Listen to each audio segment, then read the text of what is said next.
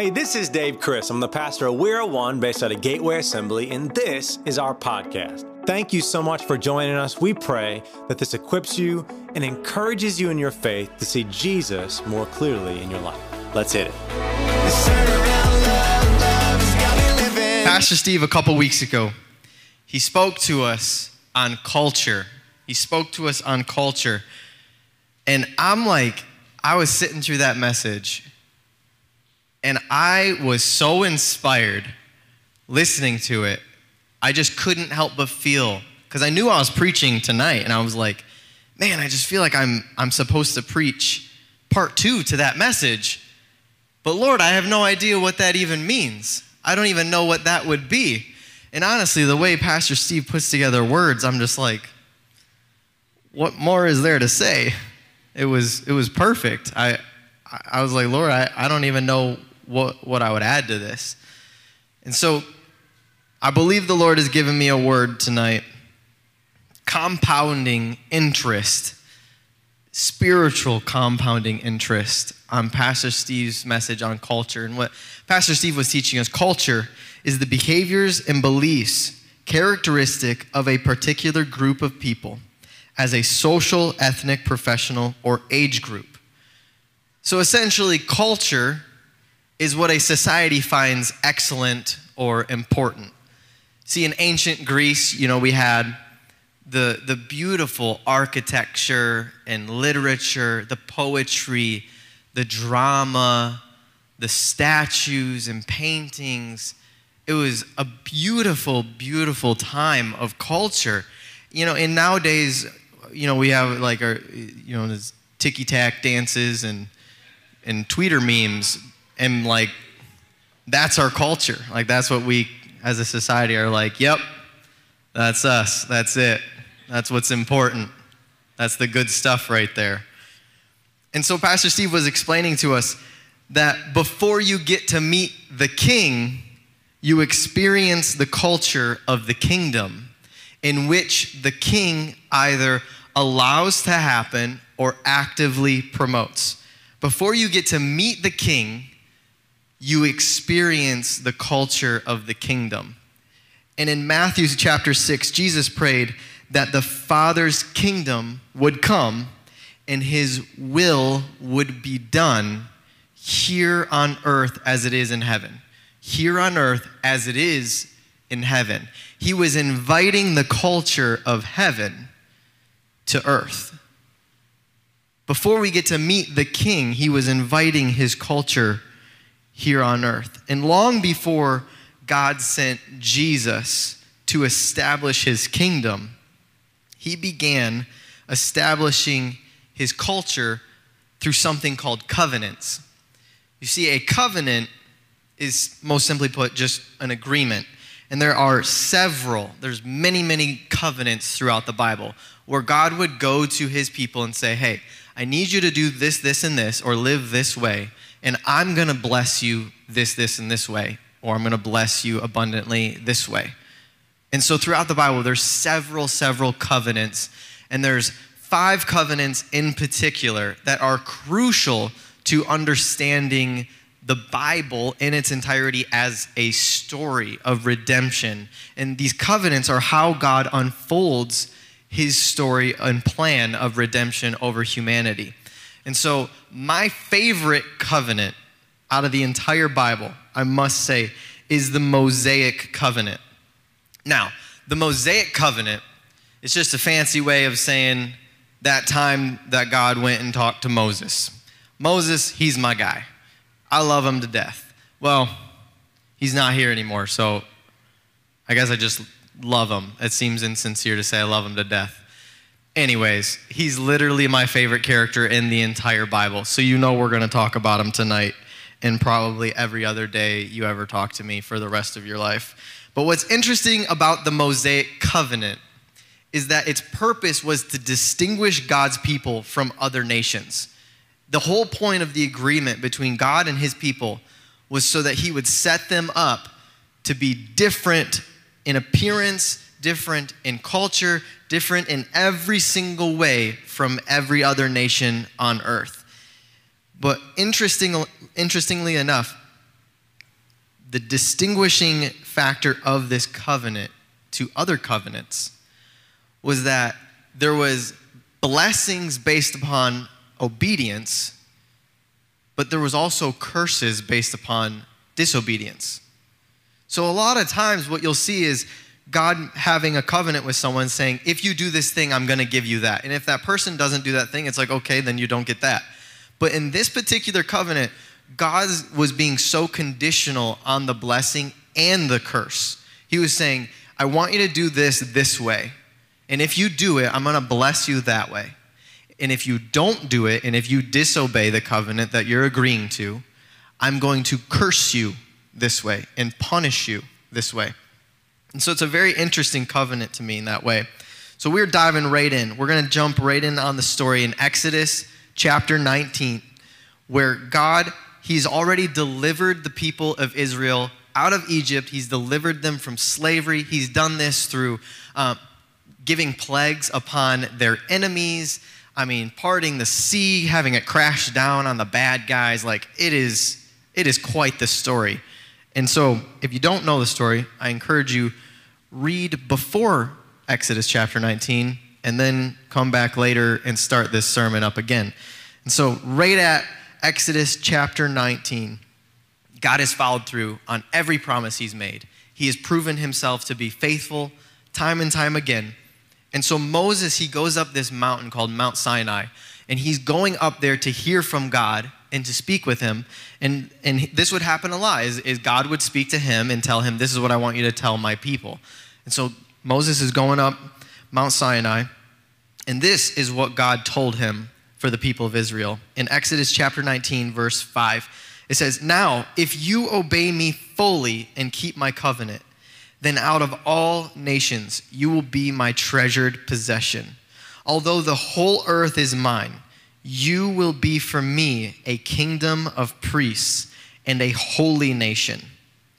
You shall be to me a kingdom of priests. See, God intended Israel to be a kingdom of priests where every believer could come before God in communion with Him.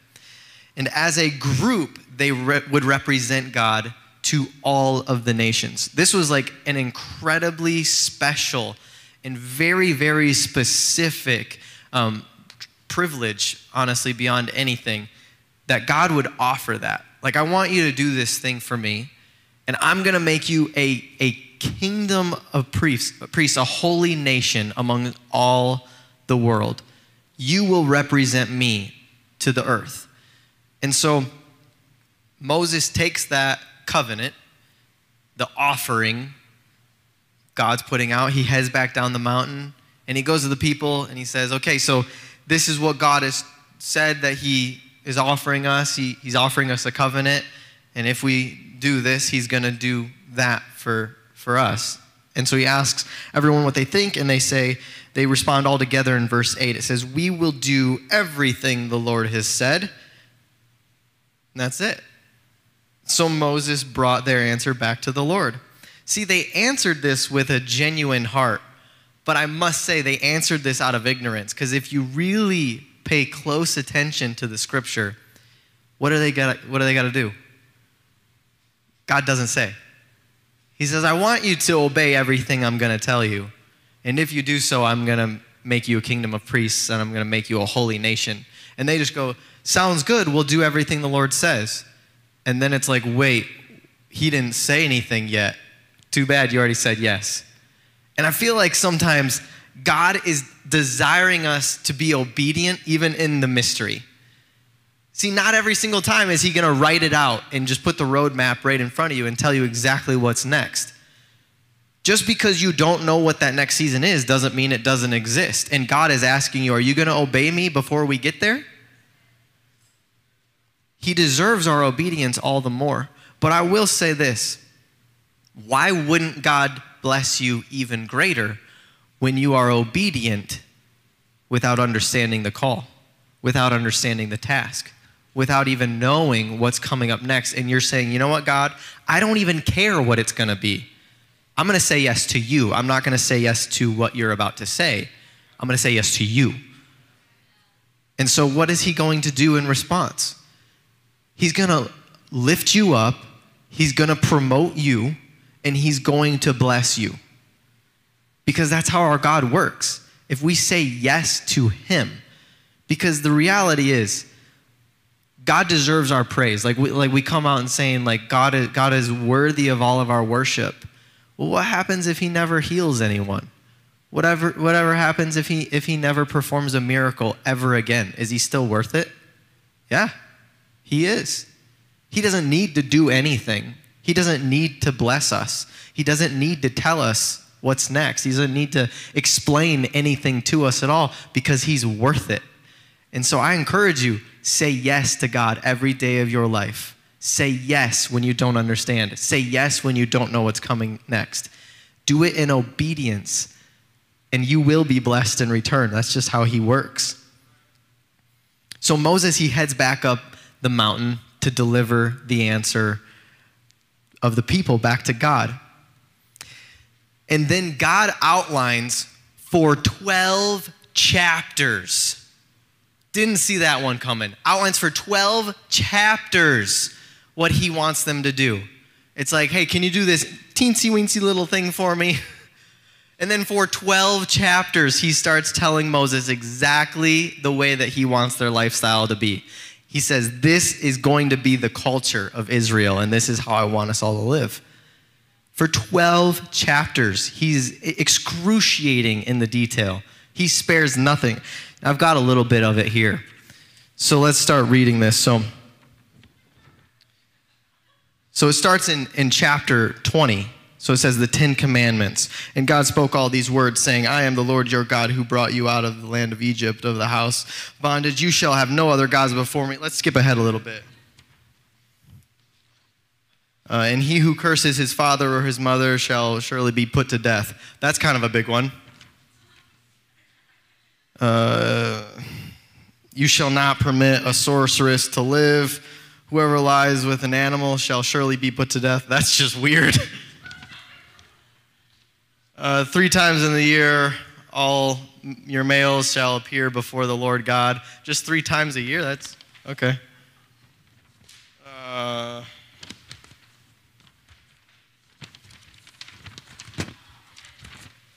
for 12 chapters all of that.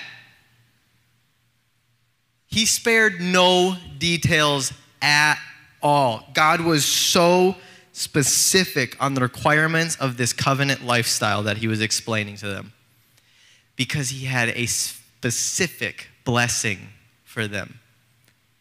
Sometimes God's going to give you a very specific dream, a very specific call on your life, something that's not really for anyone but you something no one may understand but you, because God put it on your heart. And He's going to be so specific. I want you to do this, I want you to live this way, and I want you to abstain from that. Because He has a very specific blessing in store for you. And so they, they're, they're, they have it laid out for them through all of this, these 12 chapters. This is what Moses is heading, like, how are they supposed to remember all that heading down the mountain? So God's writing a little bit of it down for him and delivering it to him and then having him head down the mountain. So at this point, Moses, he's gone up the mountain, down the mountain, up the mountain. He's coming back down the mountain with just a bunch of rules.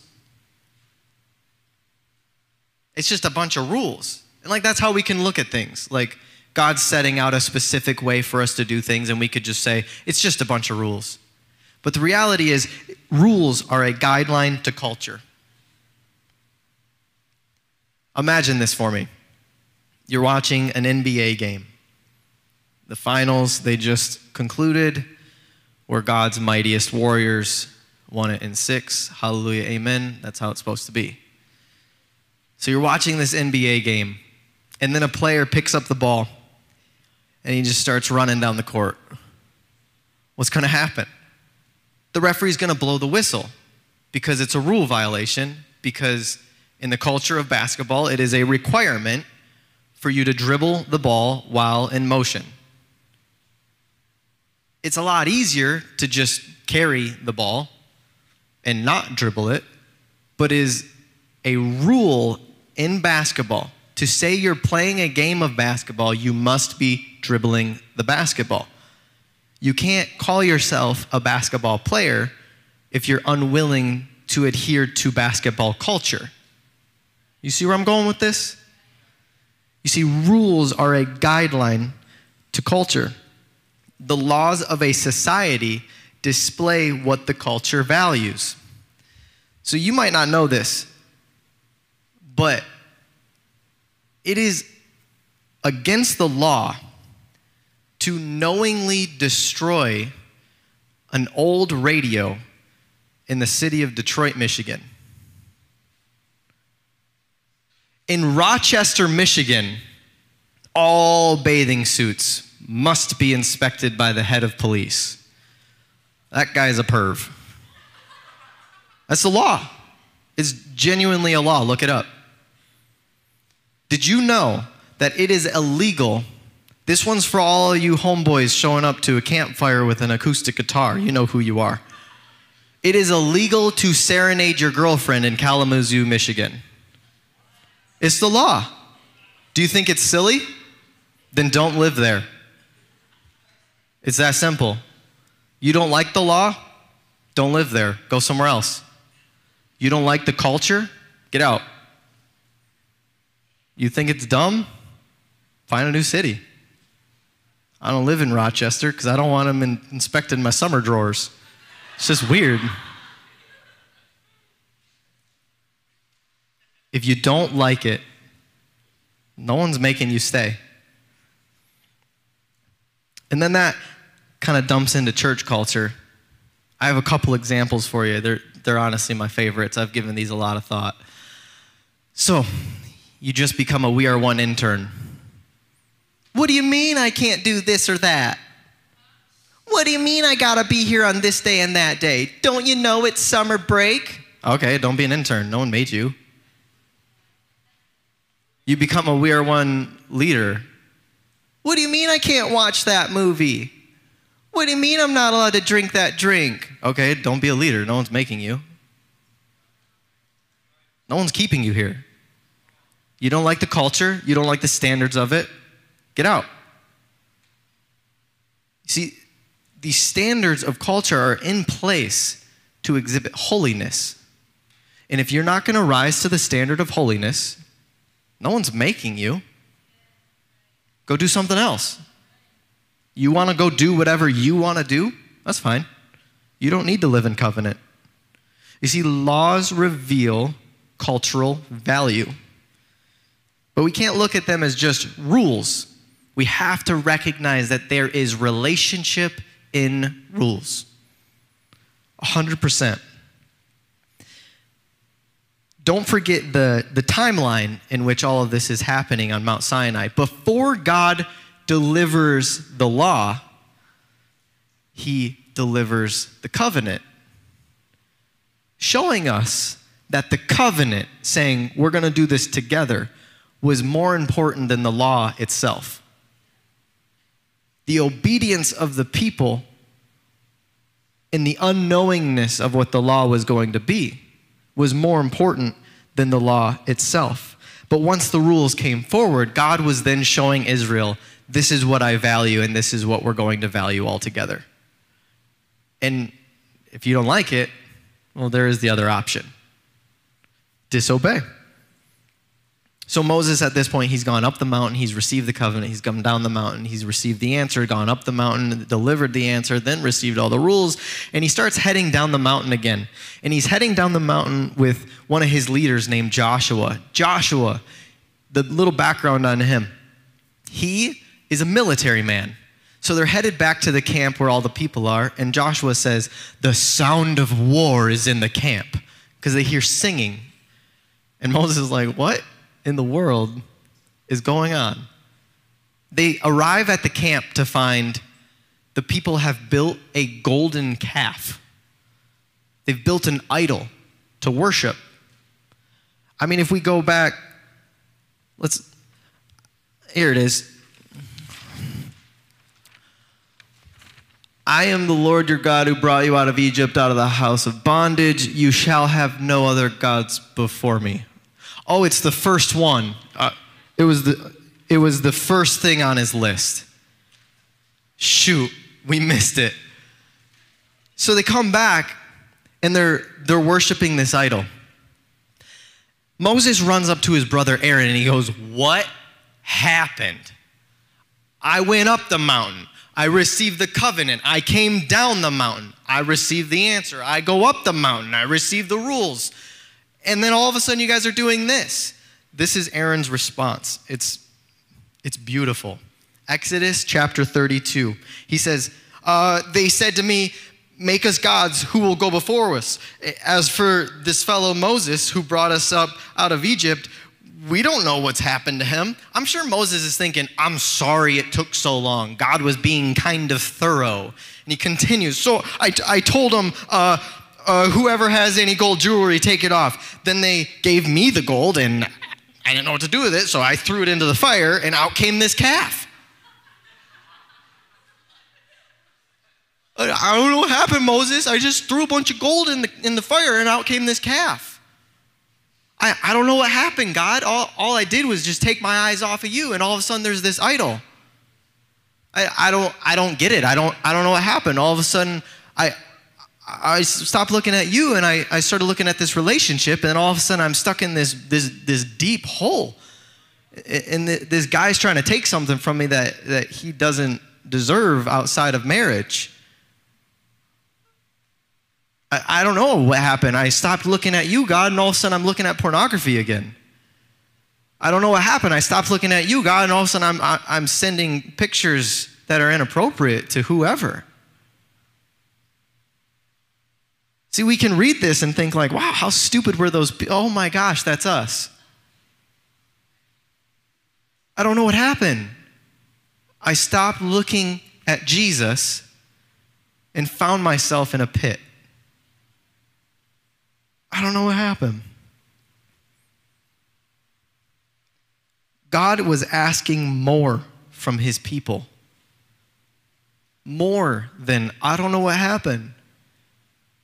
More so that he could display to the world the difference between holy and common. Holy and common. You can't be both, ever a literal antonym of holy is common. It used to be profane. That was the original antonym of holy. But they changed it to common because the word profane has gotten such a bad rep. Now it means something less holy than what it used to mean. I still think it's appropriate though. Holy or profane? It's a lot more work to live in holiness because holiness defies convenience. Covenant defies convenience. You cannot do both, ever. You cannot live in covenant with the Lord and live in convenience of whatever you find easier. See, it was a lot easier for the people of Israel to just be impatient. Think about this. Moses goes up the mountain, gets the question, comes down the mountain, gets the answer, and then says, Hey guys, I'm going to go tell God what you said. I'll be right back. Comes back down the mountain, and there's a golden calf. It's, it's a lot easier for them to be like, you know, Moses is honestly taking a while. What do you say we throw some jewelry in a fire and out comes a calf? God was asking more from his people. This is what I've learned about convenience is convenience breeds a lack of quality. Convenience breeds a lack of quality. Because it's easy, every single time, guarantee it, there's a lesser quality that is resulted from it. And to illustrate this, I need some help. Who is in the room the bougiest bottled water diva out there? Like who who's like just like my wife? Is like I got my brand. I can't drink spring water. I can't it can't be a blue cap. It's got to be a white cap and 42 degrees like I need a volunteer right now. Who's the bottled water diva? Come on up here. So I've got two cups of water right here.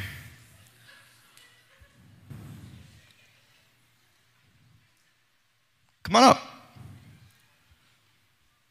I want you to I want you to drink this water.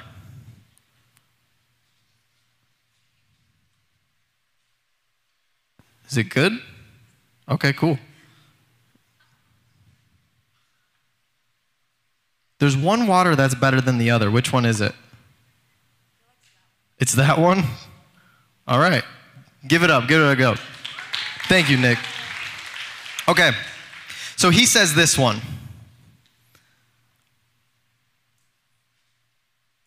This particular water, I got to get my commercial voice out. This particular water,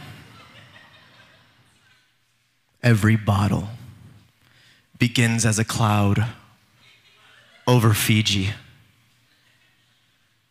Rain falls in a pristine rainforest. The water is naturally filtered by volcanic rock and collected in a natural artesian aquifer. Protected from external elements, untouched by man, Earth's greatest water, Fiji water. And that stuff, it's just tap. It's just tap water. It's a lot easier, honestly, to just like pull the lever, throw the cup under it, and you're good to go. It's like, let's rock and roll and drink some water. Or you can have what they call the greatest water on earth. The painstaking process, like if it doesn't rain, we don't get another bottle of Fiji water. The process that they go through to make Fiji water, I should say, collect Fiji water. Think about this there's no other place on earth that you can get Fiji water other than Fiji. It's not called Flint water. Nobody wants that. But the convenience of tap, it tastes bad. There's like no way around it. It just does not taste good. He was a good he was a good sport about it. How can your lips touch Fiji water and then you try some tap? And that's, that's like what we do with the Lord all the time. How can your lips taste holiness and then you, we go back to the world like a dog to its vomit? How can we taste holiness? How can we taste the goodness of God? And then go, uh, man, Moses is taking a while. Anyone got any jewelry? I got an idea. you can't live in covenant and convenience, they will never coexist. You see, the laws given through the Mosaic covenant, that was the exact set of rules that Jesus came to fulfill.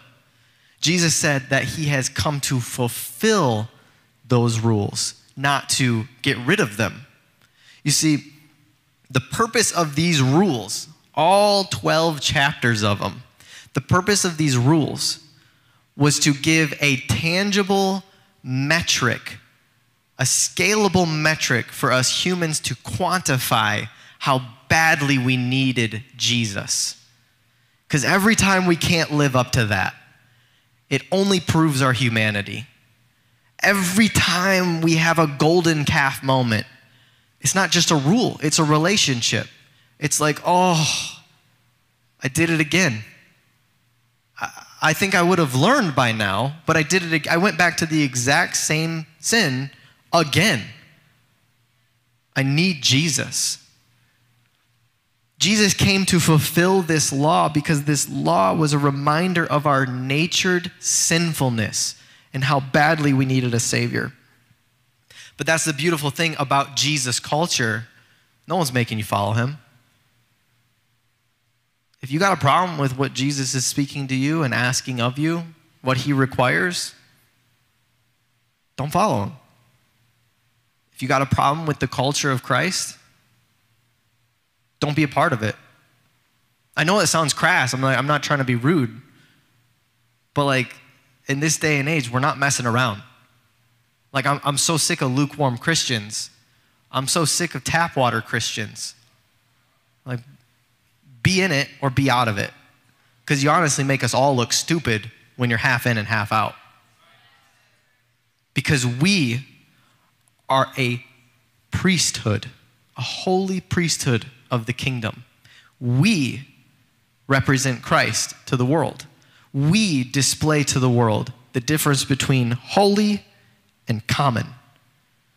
And so, if you don't want to be holy, if you don't want that Fiji water, whatever, go drink tap. No one's making you drink this. But once you've tasted it, like, I mean, sure, but why? It doesn't make any sense at all. It takes work to follow Jesus. You have to go the extra mile. See, the reality is if you invite him into every crevice of your being, because there's a lot of rules in here that's like, why? Why does that even matter? The purpose of these rules, they were to show us that this is what it looks like when we invite God into every aspect of our being, every aspect of our lifestyle. No stone unturned. I want Jesus in all of it. And when you invite Jesus into every crevice of your being and lifestyle, you are inviting his blessings, his kindness, his grace, his goodness into every aspect of your lifestyle, of your being, of your humanity, because we're, we're fallen. We're going to fail every single step of the way. And Jesus is like, No, I'm right there. Don't worry, I'm right there. See, the Mount Sinai experience, it was, it was kind of a scary one. If you read more in detail, every single time Moses went up to the mountain to hear from God, he received the law specifically from just a few angels, actually. Like it, it, it was like God used just a few angels to deliver the law. And then Mount Sinai, it was covered in thunder and lightning and a heavy cloud all the way around. There was, there was this earthquaking sound of a trumpet. Like it was so terrifying. And then just think about the rumble of the voice of God Himself making the earth tremble. It was a terrifying experience. And so that experience was everything Jesus came to conquer on Mount Zion. Mount Zion, where Jesus died and rose again you see, the Israelites, they were, in, in all these rules, it talks about the types of sacrifices they have to make and everything like that with, with their goats and rams and oxen and all that stuff. And, and Jesus is saying, no, no, they were living sacrifice to sacrifice, but I am the eternal sacrifice. I'm going to do this right now for all of you, and you'll never have to sacrifice again. You get to live glory to glory with me. Jesus came and conquered that on Mount Zion. And the parallel between Mount Sinai and Mount Zion is in and of that. Like we see, we see that, that parallel in Hebrews chapter 12. The writer of Hebrews chapter 12 encourages of, of this. He says, You have not come to a mountain that can be touched and that is burning with fire, the darkness, gloom, and storm, to a trumpet blast, or to such a voice speaking words that those who heard it begged that no further word be spoken to them. But you have come to Mount Zion, to the city of the living God, the heavenly Jerusalem. You have come to thousands upon thousands of angels in joyful assembly, to Jesus, the mediator of a new covenant. We shouldn't approach Mount Zion how we approached Mount Sinai. Jesus, the mediator of a new covenant. And so I want to tell you it's time to put away your hesitation. It's time to put away your doubt. It's time to put away anything that's holding you back from approaching God boldly. Jesus, the mediator of the new covenant. This was the Mosaic covenant. This is what the Israelites had to go through. Jesus came to establish God's kingdom here on earth in a new covenant. So, across this place, if you would bow your heads and close your eyes, I just have a question for you. Are you living in culture that is convenient or covenant? Just take a moment and have the Holy Spirit address that in you. Because it's easy to just say the, the Christian answer and just say, yeah, I'm living in covenant. But I want the Holy Spirit to show every single one of us tonight exactly where we're being convenient in the little details, in the things that are easily overlooked. Are you living in covenant or conveniency? Because God is asking more of us. We are His chosen people intended to display holiness to the world. 1 Peter chapter 2 says, We are a chosen people, a royal priesthood, a holy nation, God's special possession, that we may declare the praises of him who called us out of darkness into his wonderful light. And so, for many of you tonight, if you don't have a relationship with Jesus, he's calling you out of darkness and into his wonderful light. In just a moment, I'm going to ask that you raise your hand in just a second here. And if you want to come into relationship with Jesus, into covenant with him, that's that moment. And so, on the count of three, I want you to lift your hand if that's you. Put aside your hesitation, put aside your doubt. Don't think about it. We overthink everything. Jesus wants all of you tonight. So, on the count of three, hands up. One, two, three. If that's you, you want to be in relationship with Jesus. There's so many hands. Don't hesitate. Don't question it. Amen. Now, for those of you that have been living in covenant with the Lord, but you're constantly tormented by the temptation of living in convenience, we're gonna we're gonna all pray together. But I want I want you to lift your hand as well if, if you're like really struggling, just to signify to the Lord, like Jesus, I want you in every crevice of my being. So, on the count of three, if that's you, one, two, three. Yeah. It's a lot. It's a lot. And, and I, I say that there's a lot, um, not to embarrass anybody, but I, I want to encourage you because your eyes are closed. You might think you're alone in this. You're absolutely not alone. There's so many people in the same boat. It's important to have ac- accountable conversations with one another and call each other out. That's what Jesus tells us to do. Hey, you're living a little convenient right there. Don't forget the covenant that we're, we're staying true to. So, all together, we're going to just say this prayer if you want to repeat after me. Say, Jesus, I'm done living my own way. I want a relationship with you. I believe you died and rose again. And I want to be a part of that covenant. I will not live in the convenience of the world. I want all of you to take over all of me. In, in Jesus' name we pray. Everybody said, Amen. Amen.